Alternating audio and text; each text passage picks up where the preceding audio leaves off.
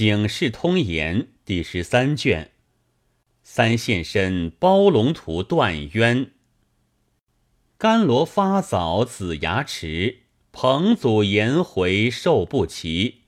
范丹贫穷十重负，算来都是只争时。话说大宋元佑年间，一个太常大卿，姓陈名亚，因打张子厚不中，除作江东留守安抚使，兼知健康府。一日，与众官宴于临江亭上，忽听得亭外有人叫道：“不用五行四柱，能知祸福兴衰。”大清问：“甚人敢出此语？”众官有曾认的，说道：“此乃金陵术士边谷。”大清吩咐：“与我叫来。”及时叫至门下，但见破帽无檐，褴褛衣居，双髯古木，鱼尾行躯。边谷手携结杖入来，长揖一声，摸着阶沿便坐。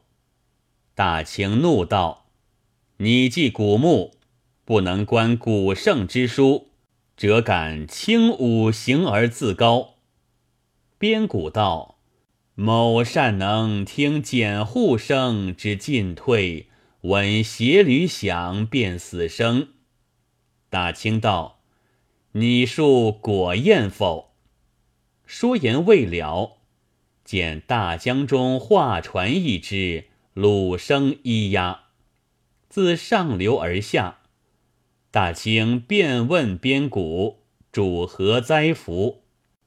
答言：“鲁生待哀，周中必在大官之丧。”大清遣人讯问，果是知林将军李郎中，在任身故，在灵柩归乡。大清大惊道：“使汉东方朔复生，不能过汝，赠酒十尊。”银十两，遣之。那边谷能听鲁声之灾福。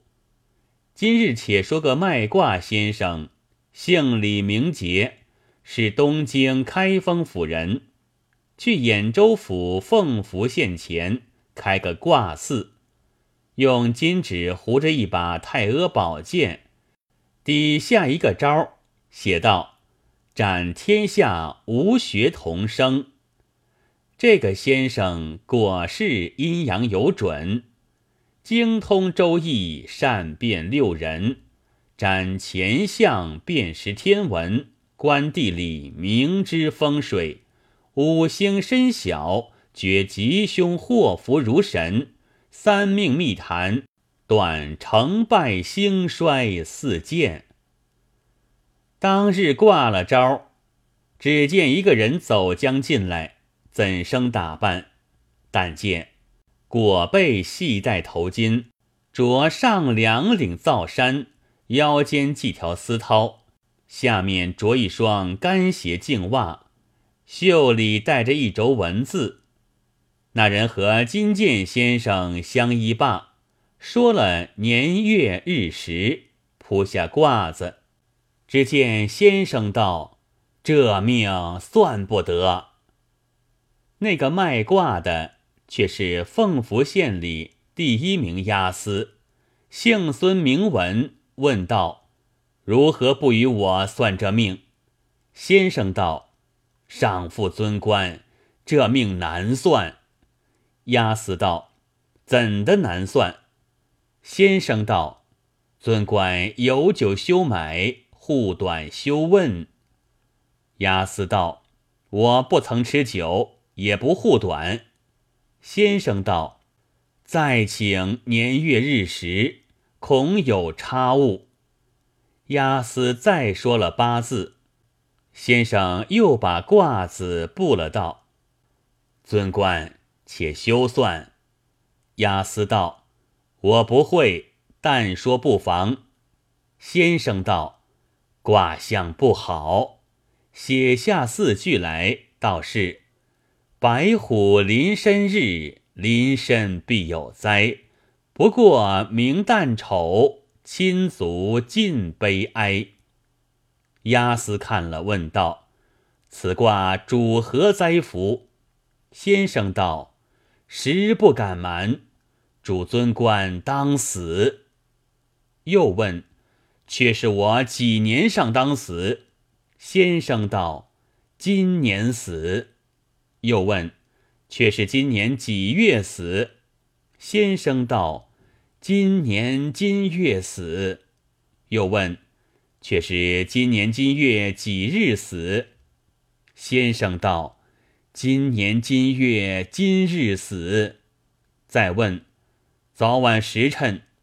先生道：“今年今月今日三更三点子时当死。”押司道：“若今夜真个死，万事全休；若不死，明日和你县里理会。”先生道：“今夜不死，尊官明日来取下这斩无学童生的剑，斩了小子的头。”押司听说，不觉怒从心上起，恶向胆边生，把那先生凿出挂铺去。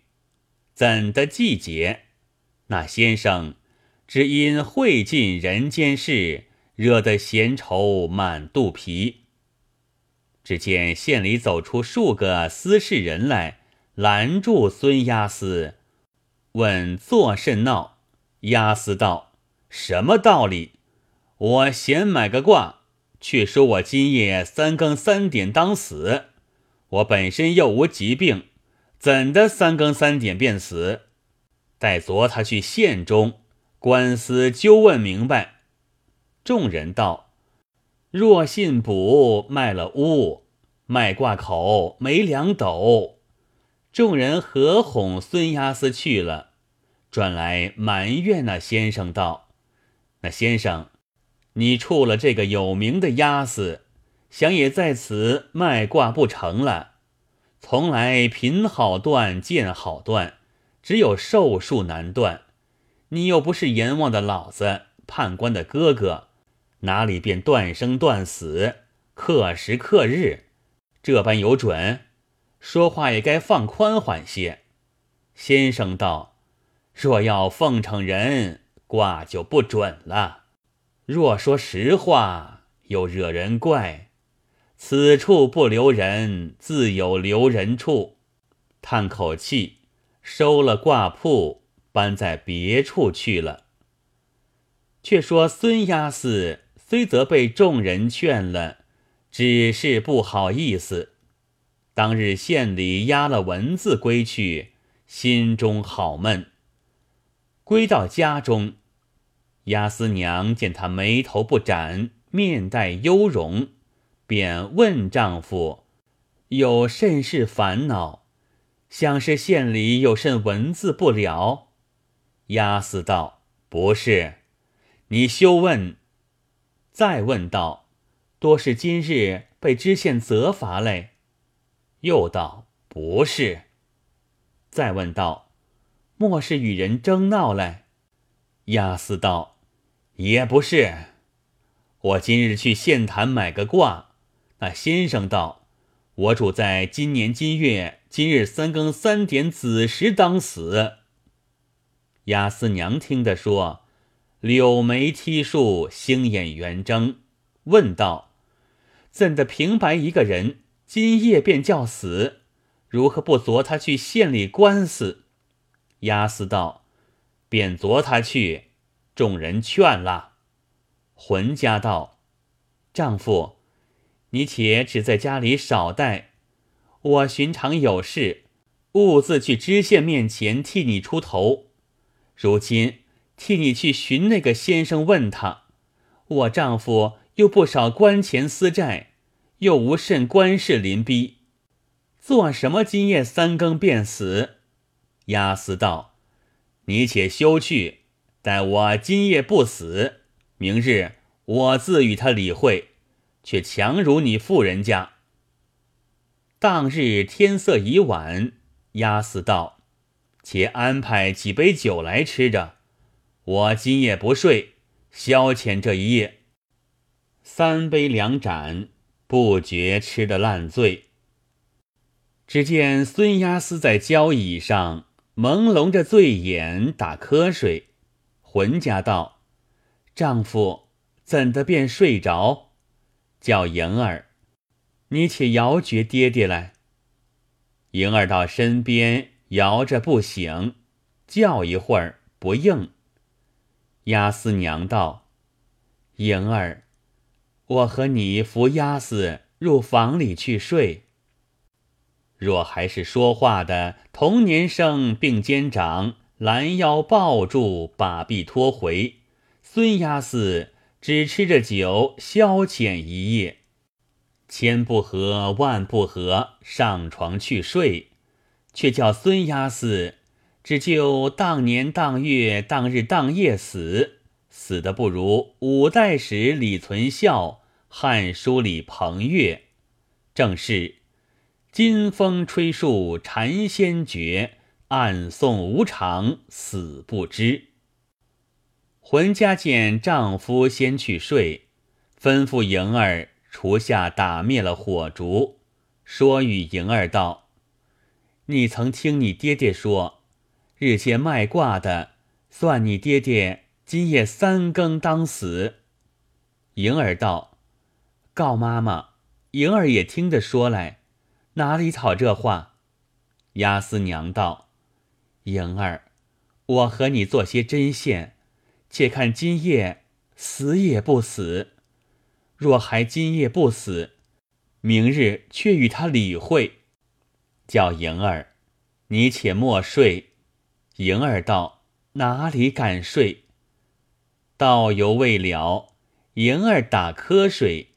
押司娘道：“莹儿，我叫你莫睡，如何便睡着？”莹儿道：“我不睡。”才说罢，莹儿又睡着。押司娘叫得应，问他如今甚时候了。莹儿听县衙更鼓，正打三更三点。押司娘道：“莹儿，且莫睡则个，这时辰正尴尬。”那莹儿又睡着，叫不应。只听得押司从床上跳将下来，兀的中门响。押司娘急忙叫醒莹儿，点灯看时，只听得大门响。莹儿和押司娘点灯去赶，只见一个着白的人，一只手掩着面走出去，扑通的跳入凤福县河里去了。正是情到不堪回首处，一齐吩咐与东风。那条河直通着黄河水，滴溜也似锦，哪里打捞尸首？亚四娘和莹儿就河边嚎天大哭道：“亚四，你却怎的投河？叫我两个靠误谁？”及时叫起四家邻舍来，上手住的刁嫂，下手住的毛嫂。对门住的高嫂、鲍嫂一发都来，押司娘把上件事对他们说了一遍。刁嫂道：“真有这般作怪的事。”毛嫂道：“我日里兀自见押司着了皂衫，绣着文字归来，老媳妇和鸭子相叫来。”高嫂道：“便是，我也和鸭子私叫来。”鲍嫂道：“我家里的早间去县前干事，见鸭子昨着卖卦的先生，兀自归来说，怎知道如今真个死了？”刁嫂道：“鸭子，你怎的不吩咐我们邻舍则个？如何便死？”素的两行泪下。毛嫂道：“思量起押司许多好处来。”如何不烦恼？也眼出泪，报嫂道：“押司几时再得见你？”即时地方深城官司，押司娘少不得做些功果，追荐亡魂。年指间过了三个月，当日押司娘和莹儿在家坐地，只见两个妇女吃得面红颊赤，上手的提着一瓶酒，下手的把着两朵通草花，掀开布帘入来道。这里便是。押司娘打一看时，却是两个媒人，无非是姓张姓李。押司娘道：“婆婆多时不见。”媒婆道：“押司娘烦恼，外日不知，不曾送的香纸来。莫怪则个，押司如今也死得几时？”答道。前日已做过百日了，两个道好快，早是百日了。亚斯在日直嫩的好人，有时老媳妇和他私教，还惹不迭。时间死了许多时，宅中冷静，也好说头亲事似的。亚斯娘道：何年月日再生的一个？疑似我那丈夫孙押司这般人，媒婆道：“嫩弟也不难，老媳妇却有一头好亲。”押司娘道：“且住，如何得似我先头丈夫？”两个吃了茶归去。过了数日，又来说亲。押司娘道：“婆婆休只管来说亲。”你若依得我三件事，便来说；若依不得我，一事不说这亲，宁可守孤霜度日。当时押司娘奇齿张舌，说出这三件事来，有份撞着五百年前宿世的冤家，双双受国家刑法。正是鹿迷秦相应难辨。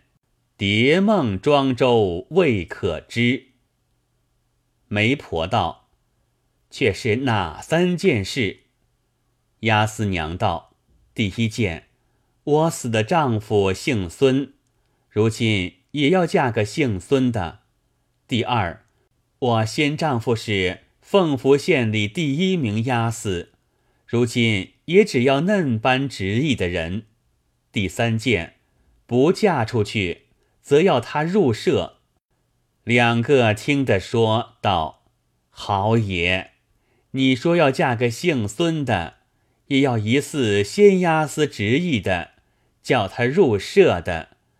若是说别件事，还费些计较；偏是这三件事，老媳妇都依的，好叫押司娘得知。”先押司是凤福县里第一名押司，唤作大孙押司。如今来说亲的，原是凤福县第二名押司。如今死了大孙押司，钻上差役做第一名押司，唤作小孙押司。他也肯来入社。我叫押司娘嫁这小孙押司，是肯也否？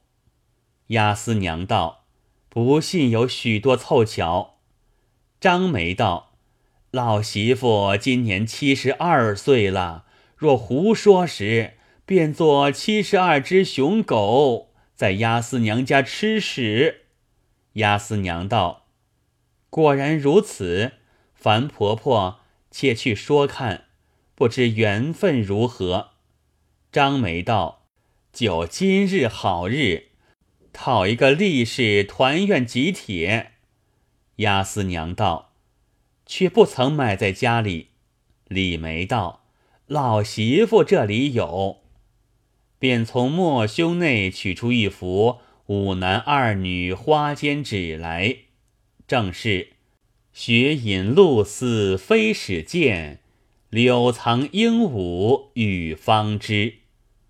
当日押司娘叫莹儿。取将笔砚来，写了帖子，两个媒婆接去，免不得下才那里往来传话。